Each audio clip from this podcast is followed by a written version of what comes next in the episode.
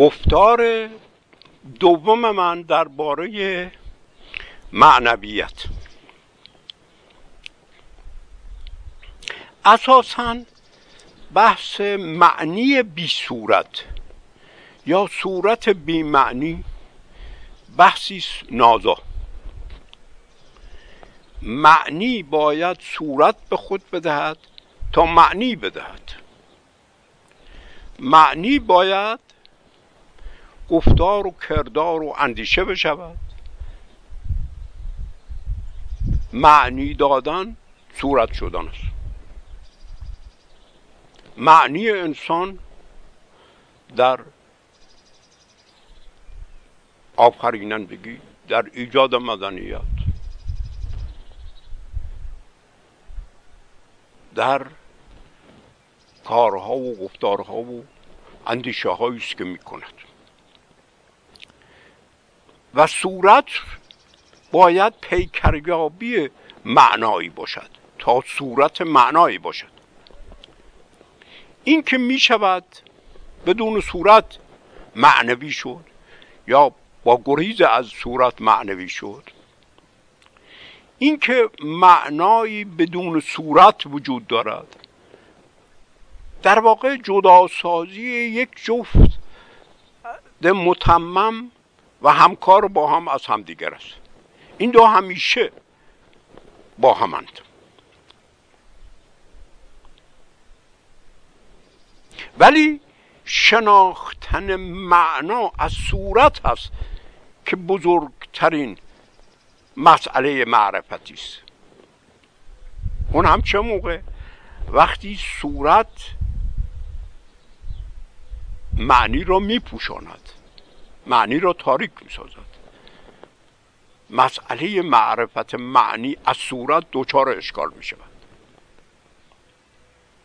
آیا از طرف دیگر می‌پرسیم آیا هدف معرفت بیرون آوردن معنا از صورت و تصرف کردن معناست یعنی با این ما اون چیزی را که معنا دارد بی معنا می‌کنیم دیگر. چون که صورت را از صورت در میاریم با اون معنا را تصرف می‌کنیم. آیا می‌شود اساسا معنی را از صورت جدا کرد؟ چنین هدفی اساسا از غلط است.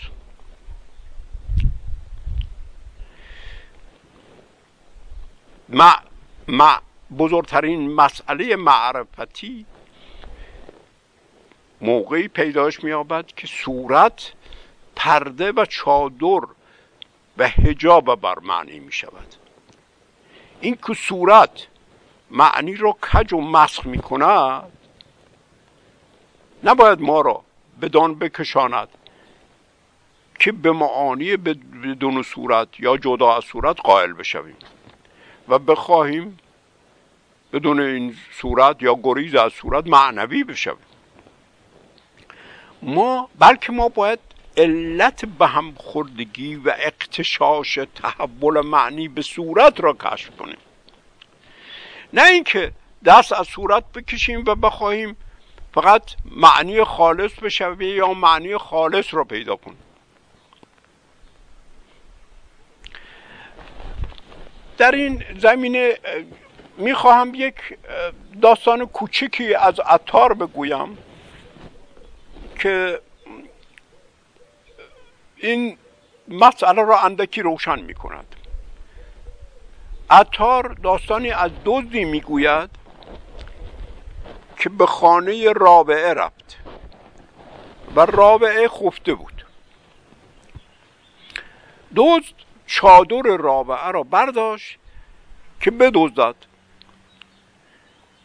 چون که رابعه چیزی دیگری نداشت. ولی با چادر وقتی که چادر رو در دست گرفت راه بیرون رفتن از خانه رو نمی‌توانست پیدا کند. نمی‌توانست در رو پیدا کند. ولی وقتی چادر رو میگذاشت اونگاه راه بیرون رفتن را میافت و می‌دید. و تند باز میگشت که چادر را از سر بردارد. ولی وقتی چادر رو برمی داشت به سراغ در که می‌رفت در از سر گم شده بود. این داستان البته مسئله خیلی مهمی رو طرح می کند که این با یکی از داستانهای بسیار جرف فرهنگ ایران در کتاب گرشاس نامه اسدی توسی بستگی دارد که من فعلا اون بحث را نمی کنم ولی از اون می توان فهمید که این مسئله خیلی اساسی تر از یک داستان شخصی بوده است. این چیزی است که رابعه را یعنی به عبارت دیگر معنی را میپوشاند. چادر اون چیزی که رابعه را میپوشاند. او می‌خواست چادر که پوشنده معنی هست بدوزد تا رابعه بی چادر باشد ولی راهش بسته می‌شد. با معنی نیز همین گونه است. معنی را می‌توان در درون دیوارهای خانه در زیر چادر در تاریکی بی چادر دید. ولی چادری که او را می پوشاند نمی شود دزدید و او را لخت و پیدا ساخت. معنی را هم نمی شود از تاریکی از پوششش بیرون آورد. معنی اساسا همیشه پوشیده است. هر صورتی نیز که به خود بدهد پوشیده باقی ماند. او به خود صورت می‌دهد نه برای آنکه در صورت لو و حل بشود و خود را منتفی سازد. بلکه در صورت نیز پدیدار می شود اما ناگرفتنی می ماند یعنی نمی شود معنی را گرفت. اگر معنای چیزی را بیرون آوریم و تصرف کنیم اون چیز را بی معنا می سازیم معنی در درون صورت است. معنی تار و پود صورت است. معنی تحول به صورت مییابد و در صورت دیده می شود ولی ناگرفتنی میماند. این یکی از بزرگترین چهره های فرهنگ ایران است. این است که وقتی معنی همیشه که معنی همیشه چیز جستنی در صورت میماند. اما ما صورت رو لازم داریم. معرفت نمی‌تواند معنی را تصرف کند و مالک آن بشود. این یکی از نکات مهم فرهنگ ایران است. با داشتن صورت با تصرف صورت معنی هیچگاه به ملک کسی در نمی آید. من به طور مثال من می توانم دیوان حافظ را در خانه هم داشته باشم. من می توانم حافظ را حفظ کنم در حفظ داشته باشم. بعد بر با آواز بخوانم. من می توانم بگویم. اما اینها هیچ کدام به تصرف و مالکیت معنای موجود در حافظ نمی انجامد معنا در هر صورتی ناگرفتنی میماند. این است که نمی شود مالک و دارای معنی یعنی معنوی شد. یافتن معنی در صورت فقط روند جستن معنا در صورت است. این جستجو معرفت روند جستجو هست نه روند داشتن و مالکیت. این است که ما این رابطه فوق العاده مهم است.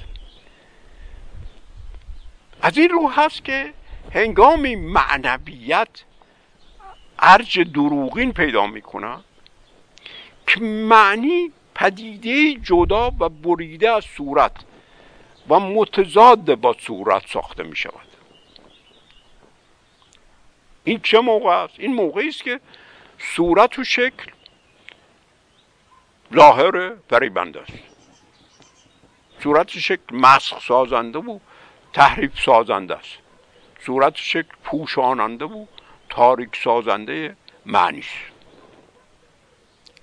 در این صورت معنویت یک جنبش اعتراضی بر ضد ظاهرسازی و تظاهر و فریبندگی و ریا و دروغ و واژگونه سازی در گفتار و کردار و اندیشه میگردد. درست پیدایش معنی در صورت که روند شفافیت و درون نمایی باشد در فرهنگ ایران راستی شمرده می شود و راستی در فرهنگ ایران این همانی با حقیقت داشت. یعنی معنا حقیقتی بود که در شفافیت و در درون نمایی دیده می‌شد. اما ناگرفتنی میمان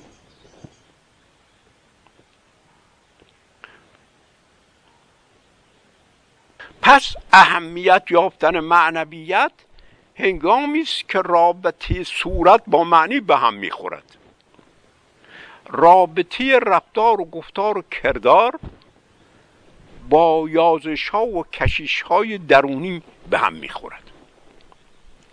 در گوهر هر کسی یا هر چیزی شفافیت و درون نمایی از بین رفته است.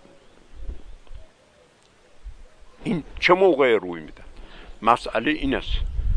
این مسئله به هم خوردگی این شفافیت است.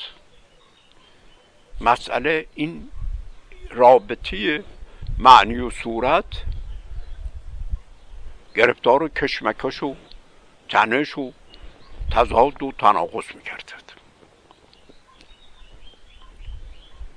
با ارج فوقلاده به معنویت دادن و روی کردن به معنا بدون پیوند دادن آن با صورت. مسئله اجتماع و دین و اخلاق و سیاست حل نمی گردد بلکه مسئله اساسی رفع این به هم و اختشاش میان معنی و صورت در انسان هاست. تا انسان ها در اعمال و افکار و اقوالشون در اون نما و شفاف بشوند. معنویت با رویگردانی از صورت به عنوان ظاهر و تظاهر و حیله و فریب و یا تحقیر صورت مسائل اجتماع و دین و سیاست و اخلاق را حل نمی کند. بلکه گونه انزواب و گوشگیری است. در فرهنگ ایران هنر آن است که انسان در رفتار و گفتار و کردارش زیبا شود. و این صورت است که زیبا می شود. حالا این مسئله خیلی عمیق می شود. چون که با خدای ایران سر کار دارد. خدا که ارتا باشد ارتا بهشت اردی بهشت صفت گوهری ارتا. این ارتا خوشه است دانه هاش باز ارتا نامیده میشه. به این دانه ها عنصر نخستین چیز هاست. صفت گوهری این عنصر نخستین چیست این عنصر نخستین همان معنا. در هر چیز و در هر انسانی صفت نخستینش زیبایی است ارتا هو چهره و سریره است. هو چهره یعنی خوب چهره زی... به چهره به سریره. اینها دو واژن که در فرهنگ ایرانی به معنای زیبایی هست. و این دو واژه به معنای زیبایی از چی هستن؟ از عنصر نخستین انسان یا هر چیزی. ارتا همون اشع یعنی همون درون نمایی و شفافیت و راستی است.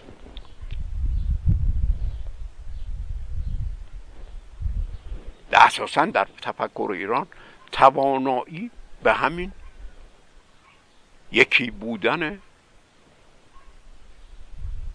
این زیبایی با چهره در چهره نمودار میشه چهره می چهرن شکل به خود پیدا می‌کنه تخم که چهره باشه صورت به خودش پیدا به خود می‌دهد. صورت به خود یعنی تحول پیدا می‌کنه. به عبارت دیگر معنای هر چیزی که عنصر نخستین هر چیزی است زیبایی است که از چیزها زاییده و پیدایش مییابد و پدیده می شود و پدیدش که, که تکوین یافتن باشد این همانی با شادی دارد. این نکته خیلی مهم است. شاش هستی یافتن در فرهنگ ایران این همانی با خندیدن و شادی دارد.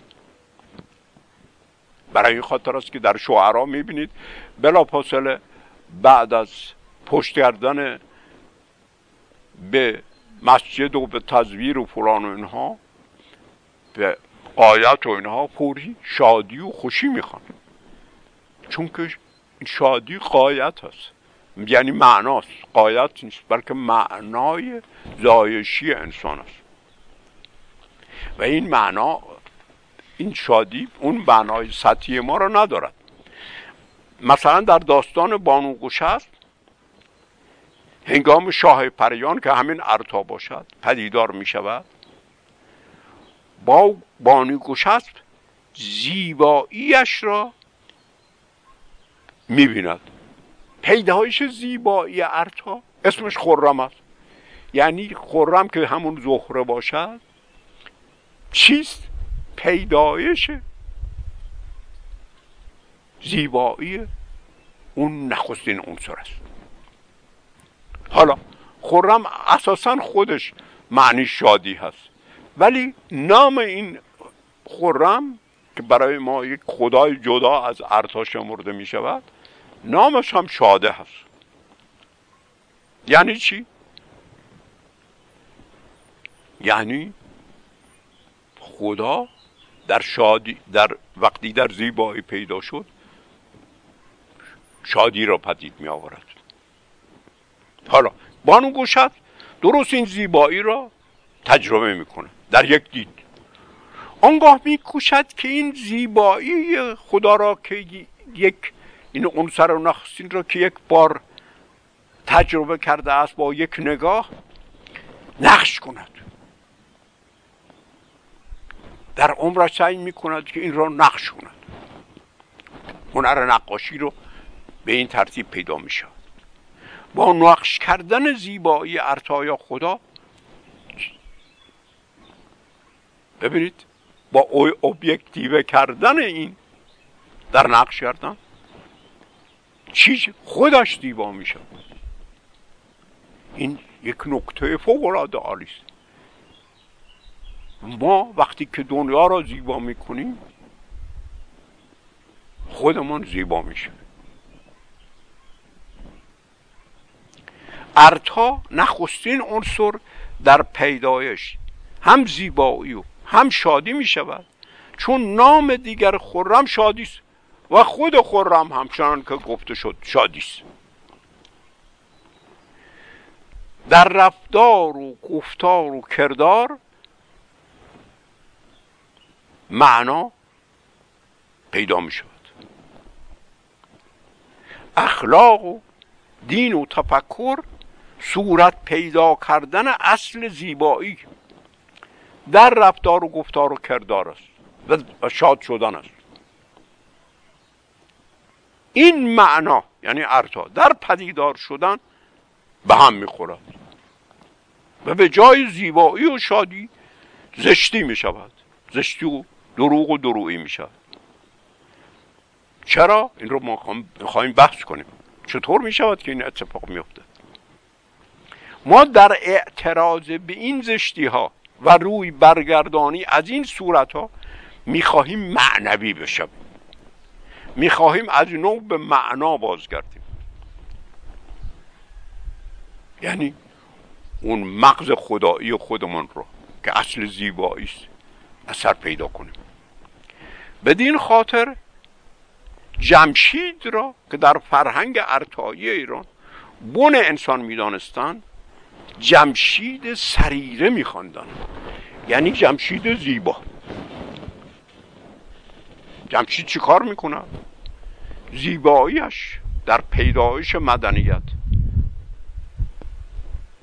در آباد شاد کردن صورت به خود می‌گیره بویهای خوش رو پیدا می‌کنه. داروها را پیدا می‌کند خانه می‌سازد سنگ های زیبا را پیدا می‌کنه. اینا همه چی هست؟ پیدایش زیبایی است که معنای او هست. حالا از این رو نیز همین اندیشه را مولوی در غزورش بازتاب می‌دهد. ما در عرفان چون که متوجه این فرهنگ کهن ایران نیستیم اینها را ایده های اساسی نمی‌گیریم. در صورتی که درست همون ایده هاست که به زبان به زبان دیگر بیان شده است. می‌گوید شده ای غلام صورت به مثال بود پرستون یعنی در صورت معنا را که وقتی نیافتی بود پرست میشه بود پرستی این نیست که کسی سور بوتی را میپرستد. بود پرستی این است که در صورت بود معنای بود رو کشف نمی‌کنه. شده ای غلام صورت به مثال بود پرستون تو چو یوسفی ولی کن به درون نظر نداره اینجا به انسان خطاب می‌کنه تو چو یوسفی؟ ولی کن چون که یوسف در داستانهای تورات و قرآن زیبایی است سرمشق و نمونه زیبایی است تو چو یوسفی؟ ولی کن به درون نظر نداری. درون جایگاه معنی است. اصل زیبایی اونجاست. به خدا جمال خود را چو در آینه ببینی بت خیش هم تو باشی به کسی گذر نداری.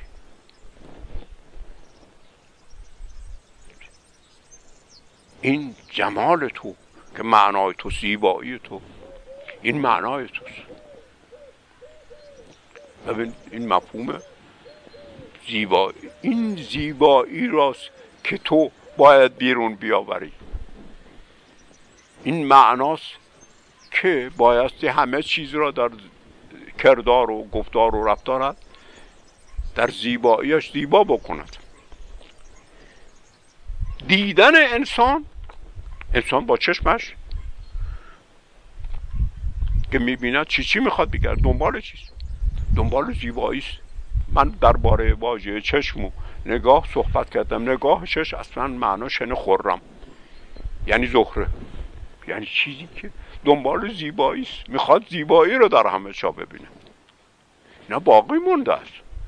دیدن انسان درست دیدن زیبایی گوهری خود در آینه دیگران آینه انسانهای دیگر در آینه ملت ها و قوم های دیگر است. حتی در فرهنگ ایران در فرهنگ ایران واژه اندیشیدن ان دیشیدن. دیسیدن. با چی کار دارد دیسیدن یعنی شکل دادن. اندیشیدن شکل دادن به معنی. درست مولوی باز در این راستا می‌گوید اندیشه جز زیبا مکن. اندیشه جز زیبا مکن. کو که او تار و پود صورت است. اندیشه جز زیبا مکن کو تار و پود صورت است. زندیشه احسن تند هر صورتی احسن شده. از اندیشه زیباست که هر صورتی احسنی تنیده می شود. زیبایی تار و پود صورت است. یعنی معنا که زیبایی باشد تار و پود صورت است. این, این نکته خیلی دقیق است که در حافظ هم هست. زیبایی تار و پود صورت است. در صورت نیست در بلکه این معنای صورت است.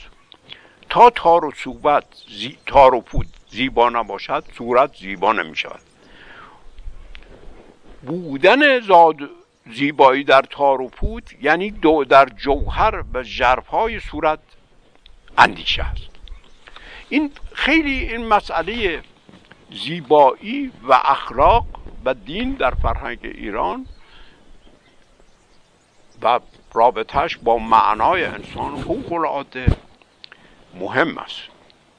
برای ما دو مقوله زیبایی و مهر دو مقوله جدا از همان. ما بحث زیبایی می‌کنیم. بدون اینی که بحث مهر بکنیم یا بحث مهر می‌کنیم. اینها البته در یونان هم افرودیت از اروس جدا هستن. ولی در فرهنگ ایران اینجور نیست. در فرهنگ ایران زیبایی و مهر دو چهره یک چیزن. دو چهره یک خدا هستن. مهر به زیبایی مهر به زیبایی است. و همه جا زیبایی است که ایجاد تو مهر می آفریند این بود که در فرهنگ ایران خدای مهر خدای زیبایی هم هست.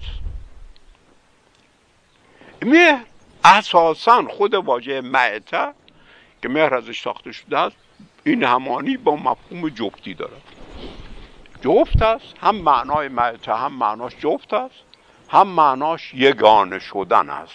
یعنی وقتی که جفت دو چیز جفتی با هم یگانه شده. از این رو این خیلی مهم است که ما ادبیات خودمون رو میفهم بهتر می‌توانیم. اصطلاح پری یا فری. هم زیبایی بود هم مهر بود و هم جفتی. خود واژه پر اساسا معنای جفتی دارد. که همون پیر و انگلیسی و پار آلمانی باشد. که این رو من جداگانه بحث خواهم کرد. واژه حسن هم در عربی که اصلش حسن باشد همون واژه حسن ایرانی است که معنای جفت دارد. در, در کردی به مرگا حسن بگی حسن بگی میگن که حسن بگی باشد. مهرگیا حسن بقی یعنی حسن بقی یعنی خدای حسن. حسن یعنی سنگ یعنی اتصال یعنی مهر. بهمن حسن بق سنگ خدا خدای مهر. مثلا معنای سنگ حسن همین بوده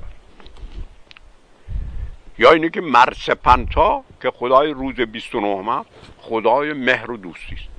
که اصل آفریننده جهان است. چی؟ مر. این همانی با مر دارد. مر اصل جفتی است.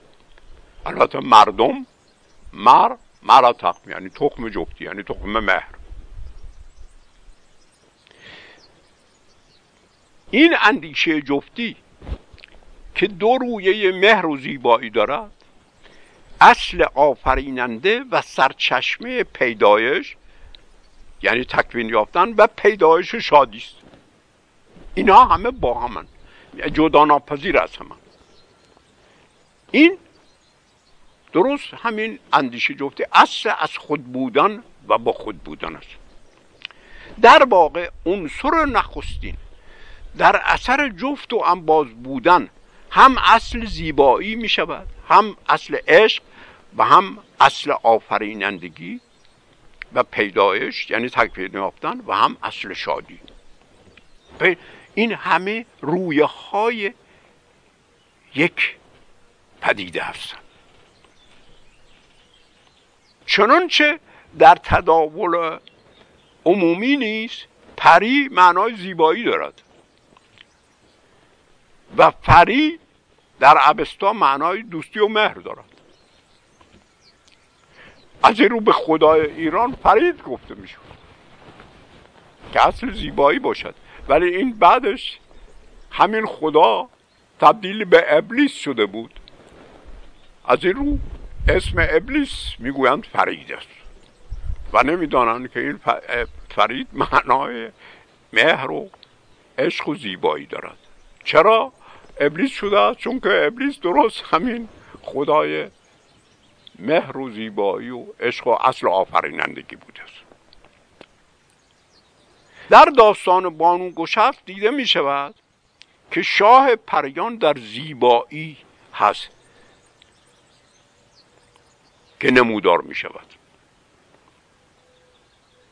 این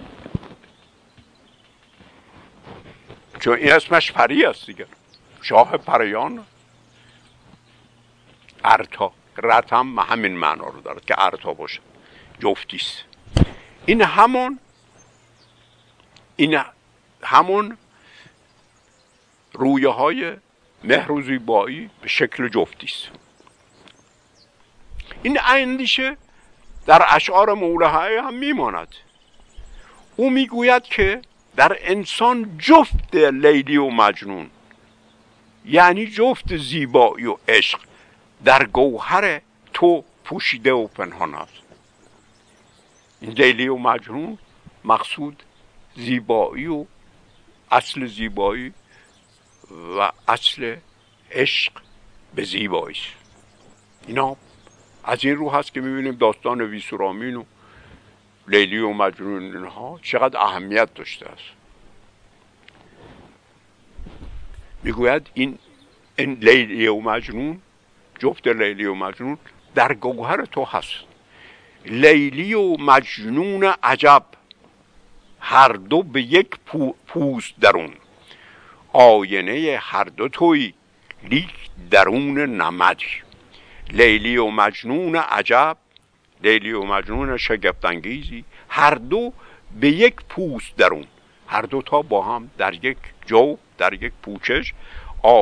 آینه هر دو توی لیک درون نمدی جمع و انبازی لیلی و مجنون یا زیبایی عشق آفرینندگی است به عبارت دیگر انسان در همه چیز پیدا چون که این ارتا همه جا هست.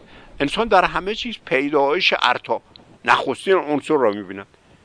که چی؟ خرم یا زهره و زیبایی تا چرا؟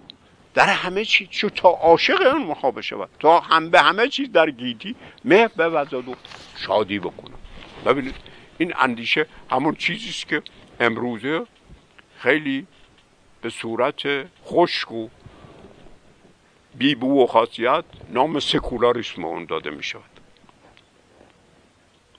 درست ماه که نام دیگرش مانگ است که نام دیگرش مای و می است یعنی مایه.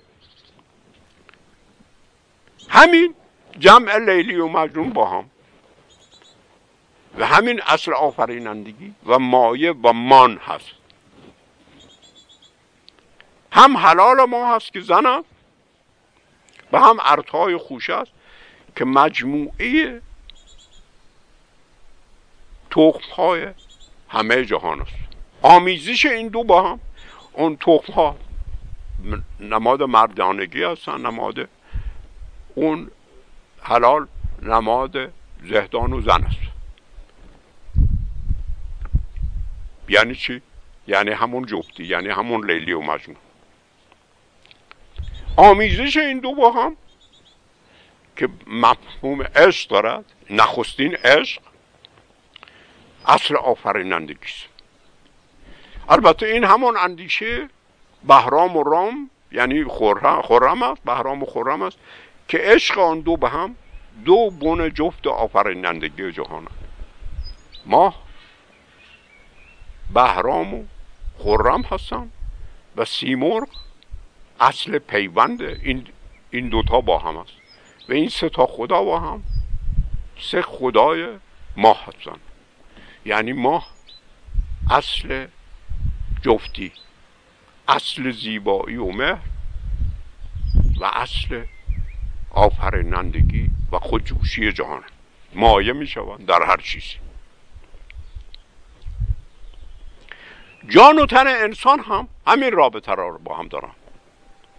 جان حبه آتش است و تن آتشدان. اساسا تن به معنای زهدان و هم به معنای آتشدان است. آمیزش این دو یعنی تن و جان سرچشمه آفرینش. ببینید این ایده ها در تمام پدیده ها گسترده می شود اصل عشق و آفرینندگی. یعنی خودجوشی.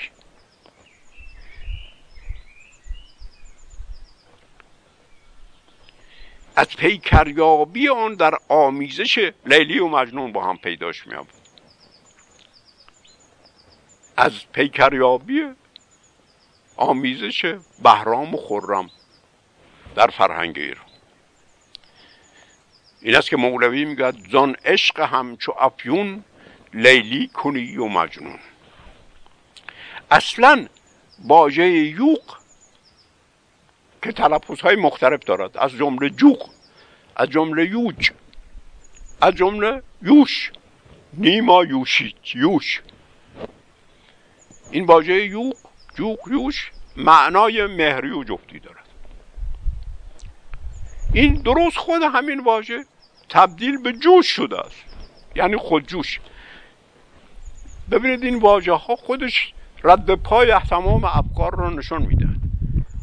آفرنندگی مهر زیبایی خودجوش است. در گوهر هر چیزی مهر و زیبایی به هم آمیخته است و خودجوش یا جوشان است. خوب نگاه کنید مایه ما بحث معنا رو که می‌کنیم به کجاها کشیده می‌شویم و چه معنای معنا یک اهمیت فوق العاده در زندگی و اجتماع و اخلاق و دین پیدا می‌کند. از این رو معنا که مان باشد. مان مانا شده از معنا. از این رو معنا که مان باشد همون مایه یا در کرده هفیان هفین هف هفین هم مایه است هم عشق است. معنیش این است. معنا همون مایه چی هست؟ تحول می‌داد می آفریند از گوهر خود فرا می جوشد معنا مایه خود آفرینی و خودجوشی بودن است. ولی گوهر معنا جفتی و انبازی و مهر و زیبایی حالا در یک گفت سخنرانی دیگر گفتار دیگر به این خواهم پرداخت که در پهلوی به معنا چم می‌گویند. و درست در واژه چم با همین معنای نوع آفرینی یعنی معنا چی هست؟ که چم است می‌بینیم که معناش نوع آفرینی و تر و تازه شبی و زیبا شبی و مهربان شبی و شاد شبی از گوهر خود. معنا چم است؟ همین معنای همین صحبتی رو که کردیم تایید می‌کند. درست ادیانی حالا برمیگردیم. بعد از این مقدمه بسیار بلند ادیانی که با یک شخص گره خورده است. پیدایش ادیانی که با یک شخص گره خورده مثل زردوش مسیح محمد موسی. ادیانی که با یک شخص گره خورده است. اینها بر ضد این خودجوشی معنا از گوهر انسان برخواستند این الهان پشت به این معنا کردن معنا و مایه تحول دهی و اصل آفرینندگی و مهر و شادی در گوهر انسان نیست. این خدایان این چنین خدایانی که به حساب پیدایش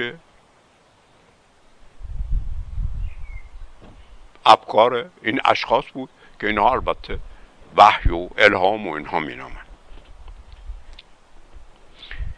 این خدای خدایان این ادیان پشت به این معنا کردن که معنا و مایه تحول مایه تحول دهی و اصل آفرینندگی و مهر و شادی در گوهر خود انسان نیست بلکه معنا قایتی است که آنها اراده کردن یعنی این خدایان. اون چه از انسان می‌خواهند آنها از انسان می‌خواهند. مراد و قایت و معنای انسان است. خواست آنها تصمیم و اراده و مشیت آنها اجرای آنها اجرای اطاعت از این خواست این معنای انسان است. ببینید معنا به کلی تغییر معنا داد. تلاش برای رسیدن چه این الهان اراده کردن چه قایت و مراد اوست راه معنوی شدن است. حالا بدین سان جنگ و گلاویزی و درگیری میان دو نوع معنویت آغاز شد. سراسر تاریخ ما جنگ این دو نوع معنویت است. معنویت قایتی و معنویت زهشی. معنویت قایتی معنویت زهشی. و ما روبرو با چنین جنگ معنویات ها هستیم. معنویت را پشت کردن به معنویت زهشی و تخیر آن و رو آوردن به معنای قایتی می‌دانیم. زندگی انسان زمان هاست که کشمکش میان این دو گونه معنویت است. گلاویزی و آشتی یا همزیستی گهگاه این دو معنویت زندگی ما را در تاریخ معین می سازد در این باره در گفتگوی بعدی خواهم کوشید آن را گسترده تر بیان کنم.